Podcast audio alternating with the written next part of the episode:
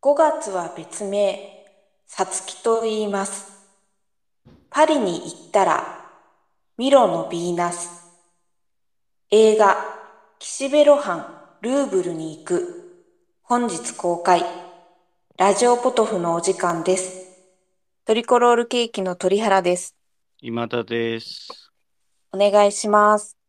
お願いします。と高沢ははい。あ、高沢さんがですね、ちょっと、はい。今、前のはい。用事が押してるということで、ちょっなんだとと遅刻中です ね。これはも う、締め上げないといけないですね。締め上げる。締め上げましょう締め上ね。げますか。あと多分10分15分ぐらいで、はい。まあ、来るかなと思うんですけど、まあちょっと忙しいまであすじゃあからね。そうですね。はい彼女がじゃあ、また来たら仕切り直すということであ、一そう旦ですね我々二人で。はい。始めましょうということで、あのーいつもはですね、今田さん、高澤さんがやってる、ポッドキャスト、ラジオポトフの、こちらは月一恒例生おしゃべり、スペースラジオポトフというのをお送りしたいと思います。今月もお集まりいただいてありがとうございます。乾杯。乾杯。まあ、1ヶ月早いですね。とにかく、月日が。そうね。ちょうど1ヶ月経ったってことですよね。前そう回で。すね。前回でも4月が確か、ああ、できなくて、5月頭になったのかな。実際早いわけね。ちょっと。そうです。実際ちょっと早いっていう。誰が聞いてるかっていうのは、一応このアイコンでね、僕見れるんですけど。はいはいはい。まあ、変わり者ですよ。この時間にね、生で聞いてらっしゃるのはね。金曜日の、そうですね、この時間に。そ、。はいうありがたい、ありがたい話で。はい。まあ、ぜひ、なんだろう、お酒とかね、飲みながら、だらだらしながらね、聞いていただけるといいですよね。そうですね。もう金曜日なんで。最近、どうですか、鳥谷さんは。忙しいですかそうですね。あの、3月決算の、あの、決算会社あ、そうです。決算を私がですすねるああなんかの、会社とかやってらっしゃるんでしたっけいえ、あの、私が税理士をあ、税理士。やってまして、ああ、そうなんですか。はい。で、会社、法人うんを相手にうん。うん。普段お仕事をしてますので、うん。で、やっぱり3月決算ってすごい多いんですよね。うん。もうしょ3うね月で終わって5月に法人税の申告をするというのが多いので、とこの4月5月が1年の中で一番忙しい。なるほど。はい。脱税のしどころっていうところですかね。そうですね。うん。するとしたら、するとしたらね。すとるとしりあえず、とりあえず話しないですけたらど。うん。ですね、しないですけど。うーん、なんかこう、ちょっと、なんかまあでも、丸5年ぐらいやってるので、うん、そうだよね。だいぶ、あの、ずっと同じお客さん5年間見て、見させてもらってると、やっぱり多少は慣れてくるっていう感じで、ゆとりはだいぶ出てきてるかなとは思いますけど、1年目よりは全然。うん。というような最近ですね。だって、鳥原さんが、その、今勤めてらっしゃるのが会計事務所ですよね。あ、そうです。はい。そこで働き始めた、だから5年前ぐらいですかの時のお話とかも僕当時聞いてましたけど、はいはいはい。トラブルメーカーだったらしいじゃないですか。あ、私がですか。なんか給湯室でお茶っ葉こぼすとか、もう日常茶飯事だったわけでしょなんか、なんですかね、エスプレッソの、なんかコーヒーメーカー、 なんか爆発させたりしてま爆したね。発。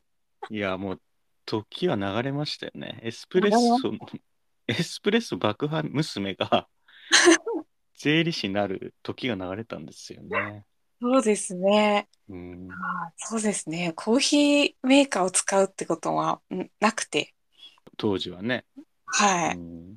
そうですね。時は流れました。今はもう、あのー最近なんですけど、日本税法学会という、もう学会の研究会に、ああのら、最近は参加してまして、はい。私は、あの、発表を聞くだけですけど、聴衆として参加するっていうのも大事ですよね。はい。で、まだ正式な学会員ではないんですけど、うん。多分そのうち、あの、なれると思うので、うんうん。うん、なんか自分がまさか税法の学会に入る日が来るとは思わなかったですね。まあ、そりゃそうでしょう ね。宮崎、宮崎の片田舎で、その小学生の時にさ、私は税法学会に入るぞってこあとはないわけなんで。 そうですね、思わないですね。う。うんん、あ、ありますよ、時は。流と、れうるん、ね。はい。じえーゃっあ、と、じゃあ、はい。スペースラジオポトフやっていきますけれども、はい。まあ、もしね、これ聞いてらっしゃる変わり者の方で、あの、ご意見とかご感想とかもしあれば、ハッシュタグスペースラジオポトフをつけてツイートしていただければ、僕なり、鳥原さんなり、高澤さんなり、気づいた人が反応いたしますと。そういう感じでよろしくお願いします。はいお願いいたします。今日はですね、えーっはい。と、2つのテーマをご用意してきましたよね。はい。ちょっと僕喋りながらツイートをしようとすると結は構い忙しいので、私が喋りますかできますやってみましょう。はい。と、二つの今回テーマでおしゃべりしたいと思うんですけれども、まず一つ目が、現代川柳、ネプリ第2弾を作ろう。そして二つ目が、私と猫。この二つのテーマでおしゃべりしたいと思います。で、一つ目なんですけど、現代川柳のネットプリント第2弾を作ろうなんですが、もう昨年の12月に、今田さん、高澤さんと鳥原で、あの現代川柳に取り組みました。で、セブンイレブンのネットプリントで配信したんですけれども、まあ、その時第1弾のテーマはナスで、はそい。れぞれ7句ずつうん。ナスをお題に現代川柳を作って、セブンイレブンのネットプリントで配信をしたと。そうですね。現代はい川柳っていうのは、と短いポエムのことなんですよ。うん、はい、まあ、俳句とか短歌とかに似たやつで、はい、五七五のリズムを思うとした短いポエムですね。はい、はい。で、川柳って聞くと、皆さん、まあ、サラリーマン川柳とか、うん、シルバー川柳とか、そういう風刺のような切り口で作られるものをイメージすると思うんですけど、まあ、それとはちょっと違ったね。独特な文学性といいますか。まあうもうポエ、ん、ポエムですね、まさに。それが現代川柳っていうやつなんですよね。はい、はい。で、結構、現代川柳をやる方の中のムーブメントとして、その、まあ、何人かで集まって、こう、紙面を作るんですよね、現代川柳の。はい。それぞれ何句ずつとか持ち寄って、うまあ、ん、同人誌みたいなノリですかね。はい。で、それをセブンイレブンとか、まあ、コンビニ各社のプリンターから全国各地どこでも出力できるようにアップロードするっていうのがネットプリントっていう仕組みなんですよね。はい。で、それを利用して、えー現代川柳のネットプリント、略してネプリというのをラジオポトフでも一度出したんですね。はい。それが昨年12月でした。その際はですね、テーマをナス、野菜のナスということで掲げて、現代川柳のネットプリントを作りました。で、それから約半年経ちまして、ネットプリント第2弾を出そうということになっております。で、今回のテーマはですね、アニメです。アニメをテーマに現代川柳を作って、それをこう一つの紙面にこうレイアウトして皆さんに読んでいただこうじゃないかということになっているんですけれども、はい。えーっとですね、そのネットプリント第2弾を読み手の皆さんがセブンイレブンから出力できるようになるのが6月の19日を予定しております。はい。ので、えーっと、その前に現代川柳をこうみんなで持ち寄ってレイアウトする時間などを考えると、えーっと、その句をみんなで持ち寄るっていう締め切りを6月5日にしようとしてるんですよね。はい。なので、今日が5月の26なんで、まあそろそろアニメをテーマにした現代川柳をみんな作んなきゃいけないよっていうタイミングです。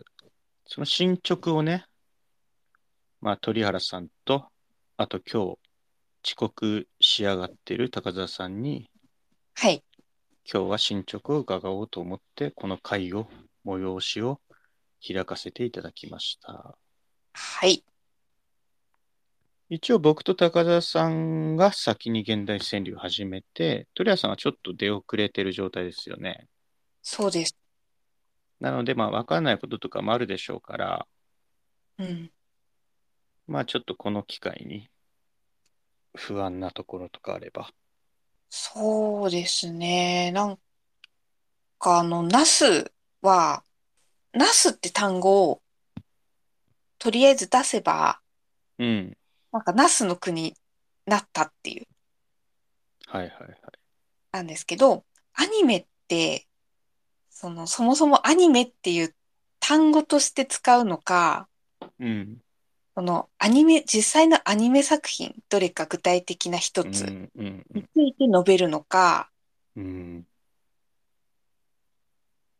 うん、それ、うん、そうですね。単語として使うか、アニメ作品を、うんにするかっていうので、なんか、結構広いんだなと思って、はいはい。が、そこでちょっとまず一個悩み、スタートから悩んで、うん。で、じゃあ具体的なアニメ作品にしようかなって思った時に、うん。でも、この誰もがわかるものをうん。取り上げないと、あの通じないかなっていうので、でうも、ん。そのさじ加減難しいなっていう、うんあうのん誰もがわかるものの取り上げ方みたいな。うん。うん難しいなーって思って、一個ずつちょっと悩んでいて、なんかその、今田さんと高澤さんが、このアニうメんというテーマでどう作っているのかなっていうのが、すごい、なんか興味が湧いて、今日ちょっと聞いてみたいなと思ったんです。うんうん。そうだね。えっと、第1弾の時のテーマは、ナスだったと。はい。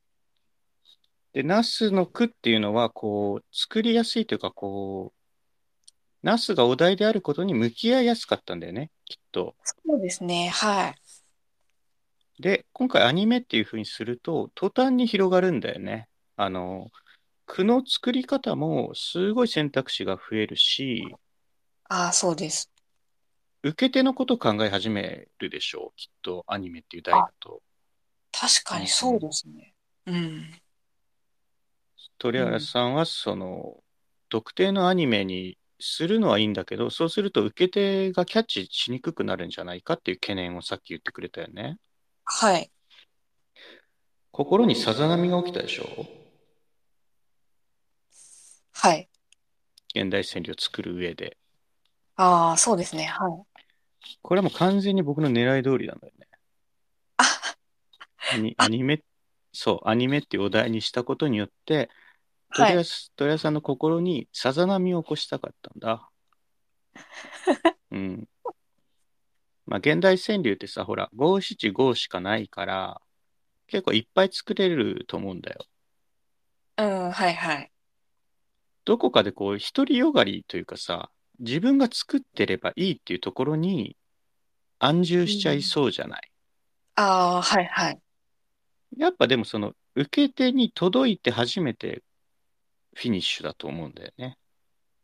うん、はい。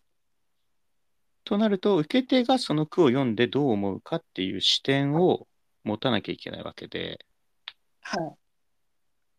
そこにもうとりあえずさん感づいてるわけだから、もうこれはね、あの、もう作らなくてもいいぐらい、ネットプリントを。本当ですか。 極端に言えばね。はいまあでも気づいて、気づいたんであればせっかくだから作りましょうか。うん。そうですね。ちなみにその特定の作品についての現代川柳を読もうとしてみたのはい。その特定の作品っていうのは具体的に何なんだろあ、で、私もう6つぐらい作ったんですよ。う。うん。で、いろんな作品を取り上げました。それは一句ずつ別の作品をテーマにしてるというか、題材にしてるのかな。そうです。はい。例えばえーと、例えば、例えばですね、ポケモン、ポケモン、バイオレット・エヴァーガーデン。バイオレット・エヴァーガーデン、京アニね。はい。あとは、千と千尋うんとかですね。なるほど。だから、このアニメ好きな人が絶対見てるであろうものと、うん。一般に広く見られてるであろうものと、うん。いろんなもの混ぜようかなと思って。で、えっと、その、さっき今田さんが、受け手に届いて、なんか、届くのが重要って言ってたと思うんですけど、うん。あの、ストレートに届かせるものって少ないじゃないですか、現代川柳って。なんか見、見てる限りですけど。うんうん。そうだなんね。かこう余白を作らないといけないのかなと思って、そうなると、まあ多少、あの、わかる人が少ないものも取り上げていいのかなとか、うんうん。なんか取り上げるにしてもストレートに取り上げるんじゃなくて、わかりづらくしてもいいのかなとか、なんかそういうのを考えてます。ちょっと一旦ごめんね。高沢が来たんで、締め上げる。締め上げますね、一回。高沢です。おあ高沢疲れさん、様大丈夫だった道路混んでたそうですね。金曜日なんそっでか、そっかはい。金曜日だもんね。うん。忙し遅そうだくなねりましてすみませんが。お願いしまええ全然す。大丈夫。お願いしまあであれだよね、22時半に始めるよって、結構4、5日前から僕言ってあったよね。ああ、はい。それは分かってます。分かってこの時間に到着してるってこそとうでか。すね。ちょっとアクシデントなどなどありまして。す。うんうん。いや、でもアクシデント、ね、東京はほら、電車って遅れるものだから、ああ、自転車なんですよね。自転車なんだ。なのに遅刻。これって、そんなに遅刻に厳しいスペースなんですかなんだい、遅刻、一番遅刻するの今田さんですよね。私は結僕は構すじゅ30分前に現場に着いて5分前に行くタイプですね。いや、じゃあ今日、今日のこれは何なのよ、じゃあ。えー、っと、アクシデント。今。いやう、んアクシデントなんだ。エラーですね、エラー。エラーか。うんうんえ、聞いてたここまであは。、全くすいません。今来ま全く聞いてあ、なアいニね。メがどうのこうのっていうところは。うん。あの、ラジオポトフ、僕と高田さんとね、あと鳥原さんも加えて、現代川柳のネットプリントっていうのを、この6月に作ろうとしてるじゃないですか。はい。で、その現代川柳ネットプリントのお題、テーマっていうのを今回アニメにしてあるよね。そうですね。はい。前回作ったのは昨年2022年の12月だったんですよ。その時のテーマはナスだったんです。はい。ナスからアニメに変わったことによって、えー、鳥屋さんの頭の中にはですね、えーっと、受け手のことを考えるという視点が加わったわけなんです。はい高田さんどうですかナスからアニメになったことで作り方とか考え方に何か変化って起きましたえーっと、アニメになったことで考え方の変化が起きたっていうことはあまりなくって、今のところ。はいはい。変化があったのは、えーラジオポトフの通常の配信会で「現代川柳の旅路」という金曜日に毎週金曜日に配信してる中で、作品を鑑賞したり考え方を共有してみたりみたいなことでちょっとリズムのこととか、えっと、五七五に収めてみるみたいなことを考えたりはしてます。結構それ外れちゃったりするんで。五七五から外れちゃいがちなんだよね、はい高田さんはね。うん。うん。高田さんも何区かこのアニメのネットプリントのために何区か作ったりしてるんです。えっと思いついたことは書き留めてるけど整えてはいないので完成しているものは今のところゼロですね。鳥谷さんは特定のさ、まあ、さっき「バイオレット・エヴァーガーデン」とかをテーマにちょっと作ったりしてるって言ってたじゃない。はい。これ短歌が多いのかななんか二次創作で短歌を読むっていうことが結構あるみたいでへえ。なんかまあ漫画とかアニメに対する愛を二次創作で表現するって時に短歌にするっていうやり方が結構あるみたいで。へえ。そんなのあるんですね。それ俳句とかでもまああって、で、川柳でもあるんだよね。うーん。これ2、3日前かな、あの、真帆役川柳っていうのがちょっと話題になっててさ、魔法役、はい。真帆役。これね、スマートフォンのゲームで、魔法使いの約束っていうのがあるんだけど、はあうん。まあ、要するにこれの二次創作とか、これをイメージした川柳を作るっていうのをね、これ確か真帆役の公式が打ち出したんだよね。へえ。なんか、だからもしかしたらその、鳥谷さんのノリ、バイオレット・エヴァーガーデンで句を作るとかって、はい。いいタイミングかもしれないですね。それはじゃあえっとこの句は「バイオレット・エヴァーガーデン」から来ていますっていうことを後から割って言うってことですか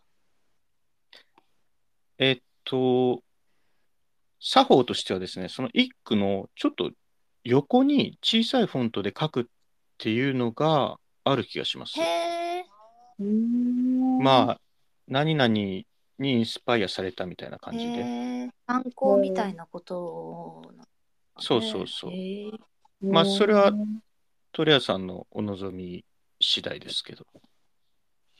えー、どうだろうな。なん、うーん、あんまり書かなくてもいいかなとは思いますけど、あんまりわからないと良くないのかな。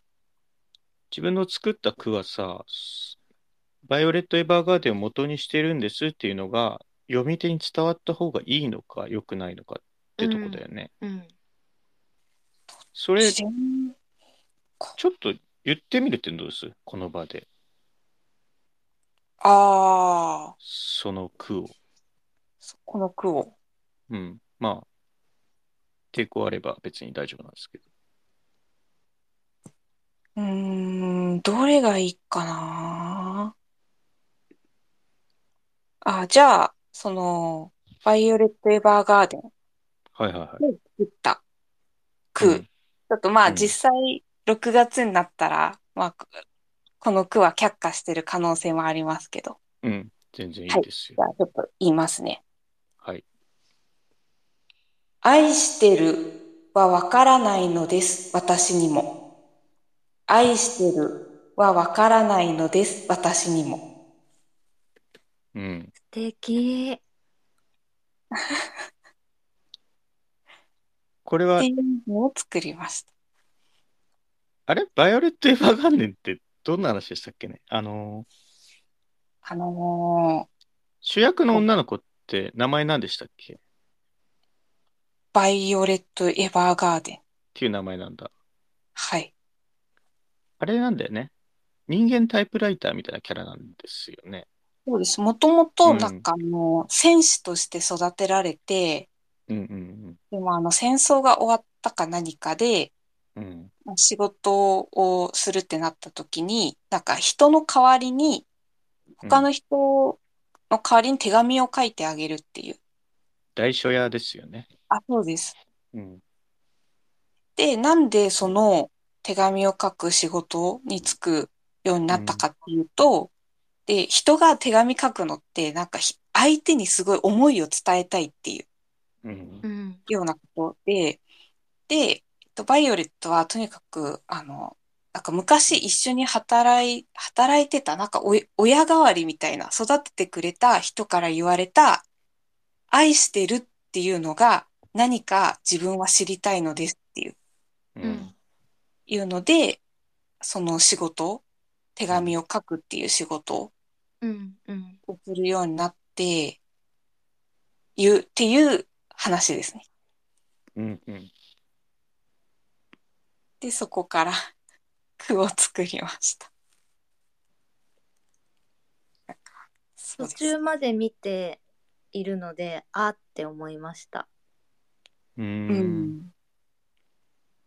どうなんだろうね。バイオレット・エヴァーガンデンを知らないのと知ってるのとで、まあもちろん、見え方は違ってくるんだけど、うんどどどっちがいいとかはないかもね。うん、なんかどっちでもいいのかなっうん。ていう風に作れたらなと思って今取り組んでるとこです。いいですね。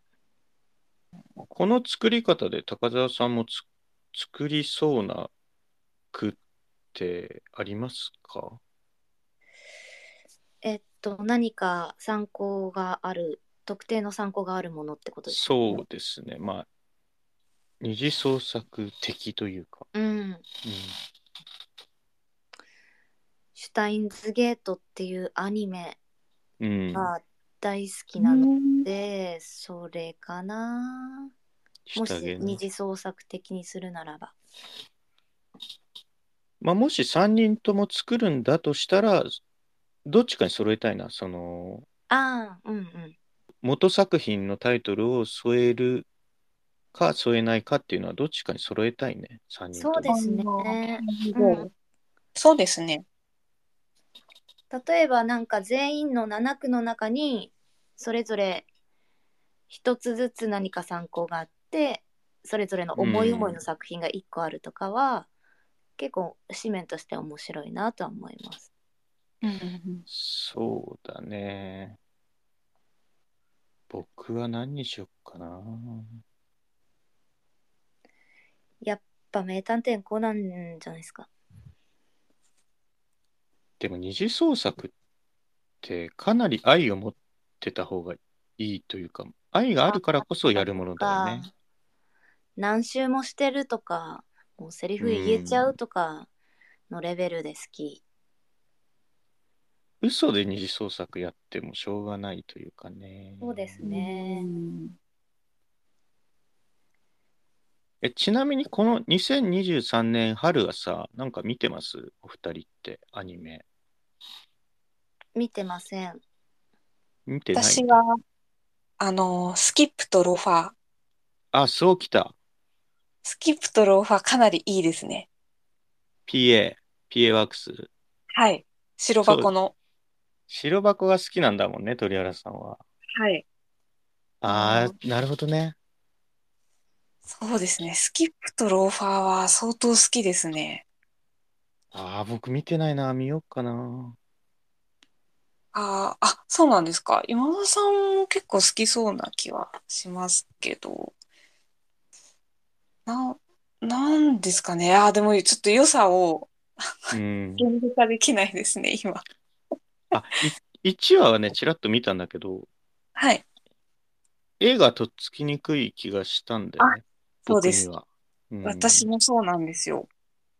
やっぱお話が、演出がいいですかいいです。脚本も。あうーん私、脚本、すごい見ちゃうので、なんか演出とかあんまよくわかんなくて、うん。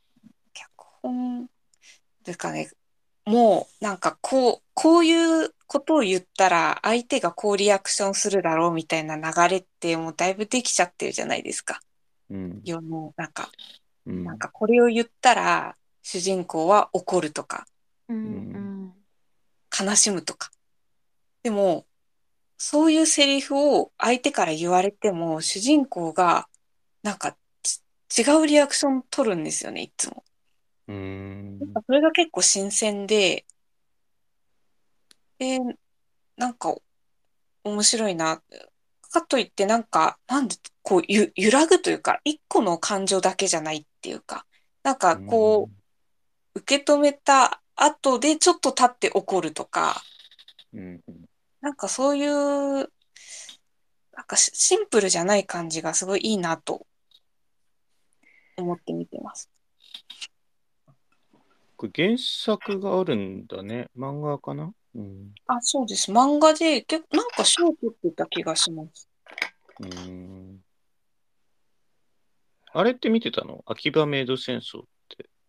え、見てないです。見てないんだ。うんタイトルも知らないです。 PA ワークスだよね。あそうなんですか。へえ。僕はね、あんま多分見てない。10本も見てないと思うんだけど、今田さんのあんま見てないか、その、10本 ?10 本がおかしいです。なんかこれわる、ラジオポトフでも話した、もう配信になってるやつなんですけど、はい。あの、演技を扱ったアニメっていうのが何本かあってさ、今回。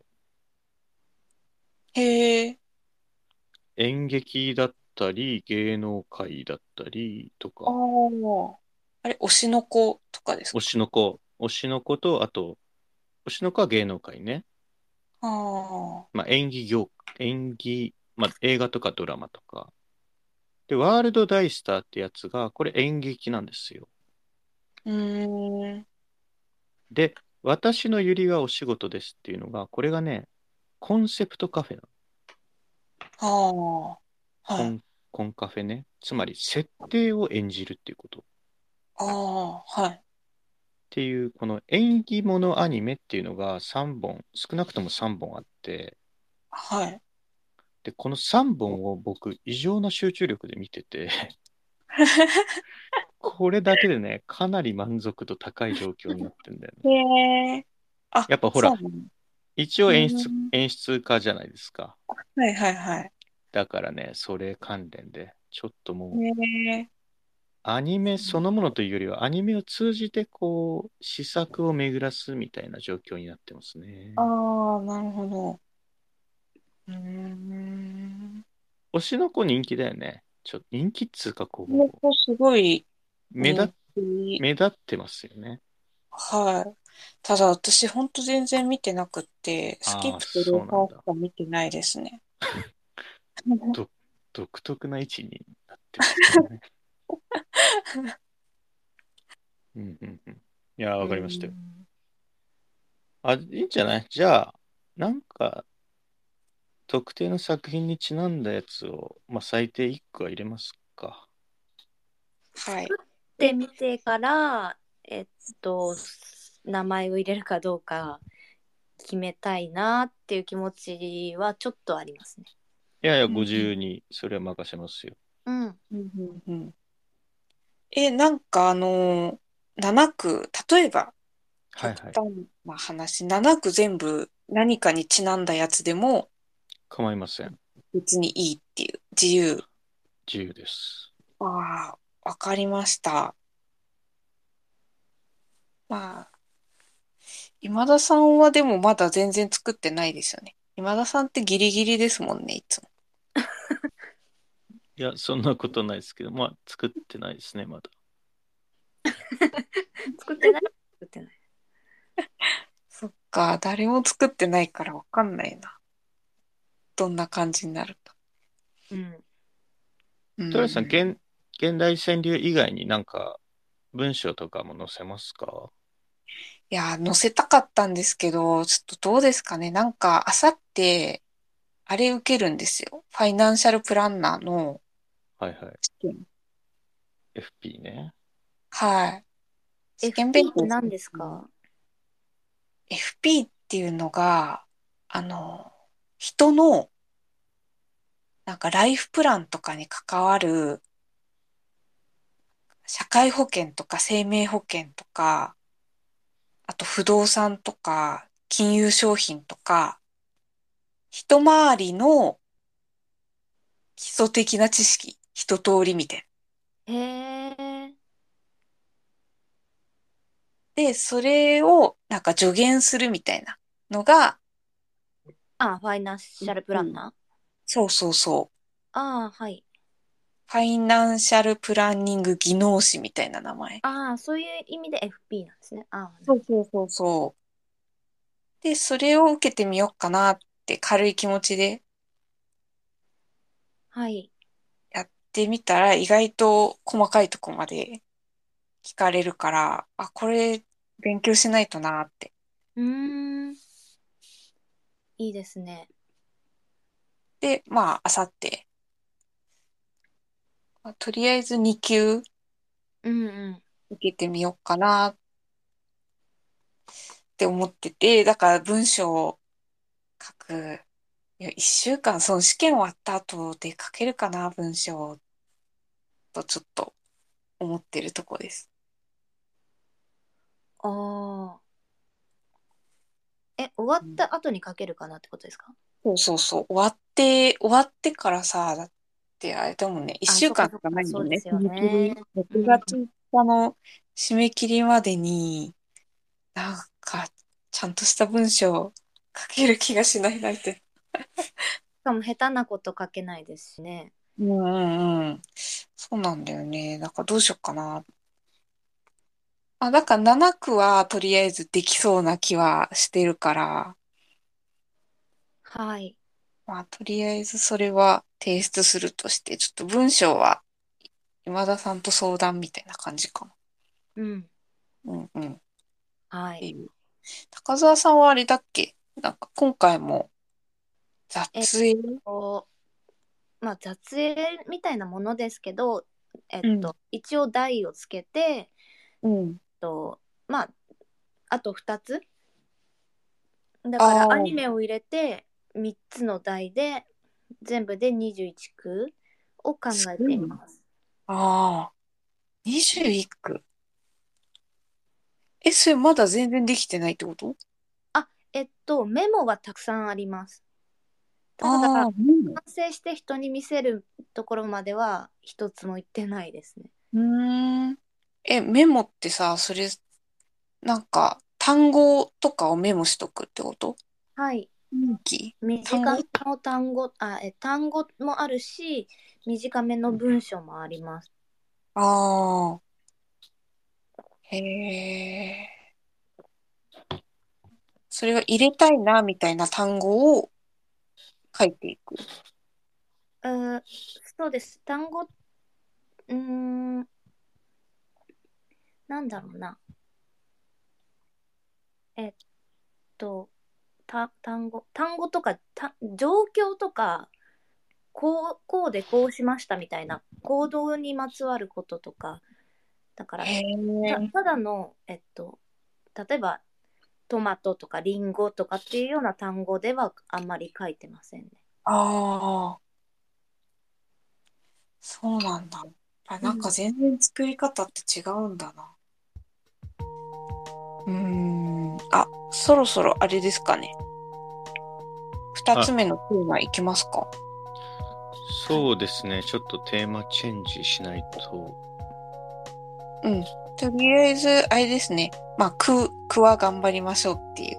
6月5日までに。そうですそうだ。ね。まあ、二人ともちゃんと取り組んでるようで安心しました。今一句も作ってない和田さんはどういうふうに取り組んでるんですかアニメを見ているっていうことですかアニメを見てるのは現代川柳動向は関係なくアニメを見見てますけどそれぞれのそれぞれなりの姿勢ではいじゃあ2つ目のテーマに行きましょうか。はい